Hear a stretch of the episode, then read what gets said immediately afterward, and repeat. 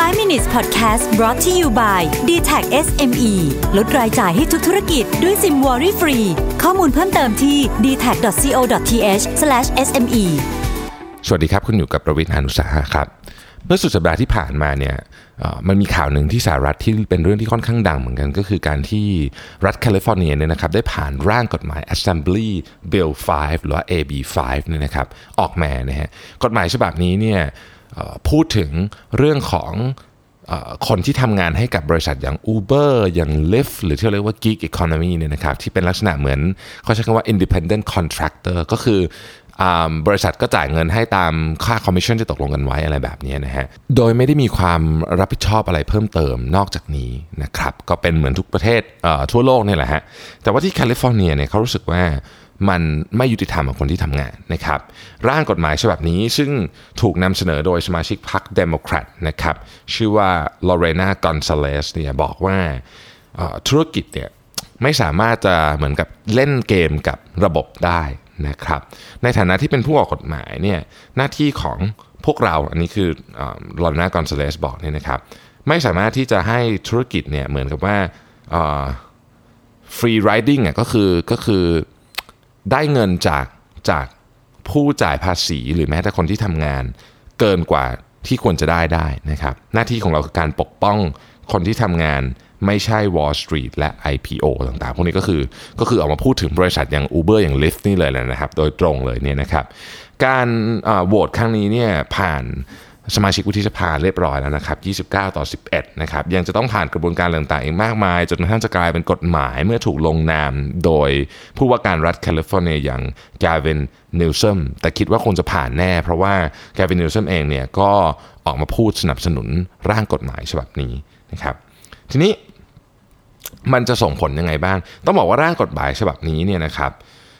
น่าจะเป็นร่างกฎหมายที่สำคัญที่สุดที่ออกมากระทบกับบริษัทลักษณะแบบ Uber กับ Lyft ตั้งแต่มีกฎหมายทั้งหมดมาเลยก็ว่าได้ พูดง่ายๆก็คือ ตอนนี้เนี่ยคนที่ขับ Uber เนี่ยไม่ได้เป็นลูกจ้างประจำของ Uber เพราะฉะนั้นก็จ่ายเงินแค่ค่าค่าคอมมิชชั่นหรือค่าอะไรก็แล้วแต่ที่ตกลงกันไว้แล้วก็จบนะครับ แต่ว่าจะไม่ได้ benefit อื่นนะครับตั้งแต่เรื่องของอการ training ประกันต่างๆ หรือแม้แต่การชดเชยในกรณีถูกอะไรก็แล้วแต่เนี่ยนะครับ ทีเนี้ย การทำแบบนี้ก็แน่นอนว่าบริษัทผู้จ้างก็ประหยัดเงินกว่าอยู่แล้วนะครับ เป็นลักษณะเหมือนคอนแทรคนะครับ แล้วก็พูดถึงไม่ได้รับการปกป้องจากกฎหมายค่าแรงขั้นต่ำด้วยนะครับในในในบางพื้นที่เนี่ยนะครับอย่างซานฟรานซิสโกเนี่ยก็มีค่าแรงขั้นต่ำ15 เหรียญต่อชั่วโมงเป็นต้นนะครับ ทีนี้แล้ว Uber กับ Lyft จะจะมีผลกระทบขนาดไหนนะครับ นักวิเคราะห์คาดการณ์ว่า AB5 เนี่ยจะส่งผลให้ Uber กับ Lyft เนี่ยนะครับรวมกันเนี่ยนะครับมีค่าใช้จ่ายเพิ่มขึ้นประมาณปีละ 800 ล้านเหรียญนะฮะซึ่งแน่นอนว่าไม่ดีกับทั้ง 2 บริษัทเลยนะครับ Uber ก็สถานการณ์การเงินก็ค่อนข้างที่จะแย่อยู่แล้วเนี่ยนะครับเพิ่งจะเปิดผลประกอบการออกมานะครับขาดทุนอยู่ 5,200 ล้านเหรียญในควอเตอร์ที่ 2 ของปีนี้นะฮะทีนี้เนี่ย Uber เองเนี่ย ทั้ง Uber ทั้ง Lyft เนี่ยปัจจุบันนี้ก็ราคาต่ำกว่าราคา IPO อยู่แล้วนะครับแล้วก็ Uber ก็ก่อนหน้านี้ไม่นานนะฮะเพิ่ง lay off พนักงานไป 400 คนนะครับในทีมของ Marketing นะครับแล้วก็เพียงไม่กี่ชั่วโมงหลังจากที่กฎหมายฉบับนี้ผ่านออกมาเนี่ยนะครับอูเบอร์ก็เพิ่ง ให้พนักงานออกอีก 435 คนนะครับซึ่งซึ่งไม่ไม่เกี่ยวกับชุดแรกนี่เป็นอีกชุดหนึ่งนะครับดังนั้นก็จะเห็นว่า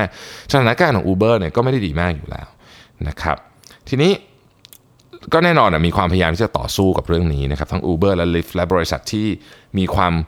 คล้ายใกล้เคียงกันแบบนี้มันมี DoorDash มีอะไรเต็มไปหมดเลยเนี่ยนะครับก็พยายามจะออกมาต่อสู้ว่าแบบเอ๊ะมันควรจะเป็นการเอามาโหวตหรือเปล่าหรืออะไรแบบนี้หรือเปล่าเนี่ยนะครับแล้วก็ต้องบอกว่า คนที่ออกมาพูดอย่างอย่างลิฟเนี่ยนะครับโฆษกของลิฟเนี่ยบอกว่ากฎหมายฉบับนี้ไม่ได้กระทบแค่ธุรกิจของพวกเรา แต่จะกระทบกับถึง 50 อินดัสทรีแล้วมันจะกลายเป็นบรรทัดฐานที่จะทำให้คนเนี่ยไม่มีความ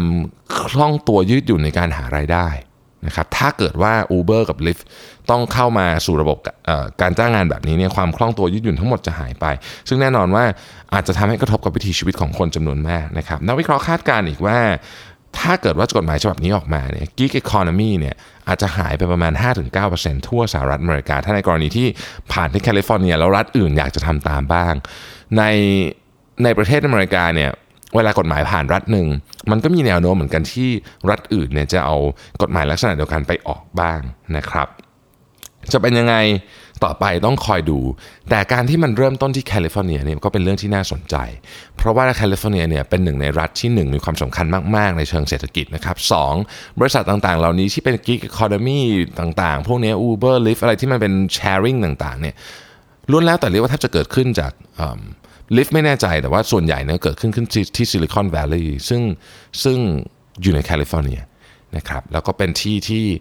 ที่ที่เรียกว่าเป็นนำเทรนด์ที่สุดนะก็ว่าได้นะครับในเชิงของ tech company เนาะเราก็ต้องจับตาดูกันต่อไปว่ามันจะกระทบอะไรในวงกว้างมากกว่านี้หรือเปล่า แต่ว่า AB5 เนี่ยนะครับจะเป็นต้นแบบเลยของระบบการจ้างงานลักษณะแบบนี้ที่อาจจะถูกนำไปใช้ไม่ใช่เฉพาะรัฐอื่น แต่หมายถึงรวมถึงประเทศอื่นด้วย ขอบคุณที่ติดตาม 5 minutes นะครับ สวัสดีครับ 5 minutes podcast presented by d t e c h SME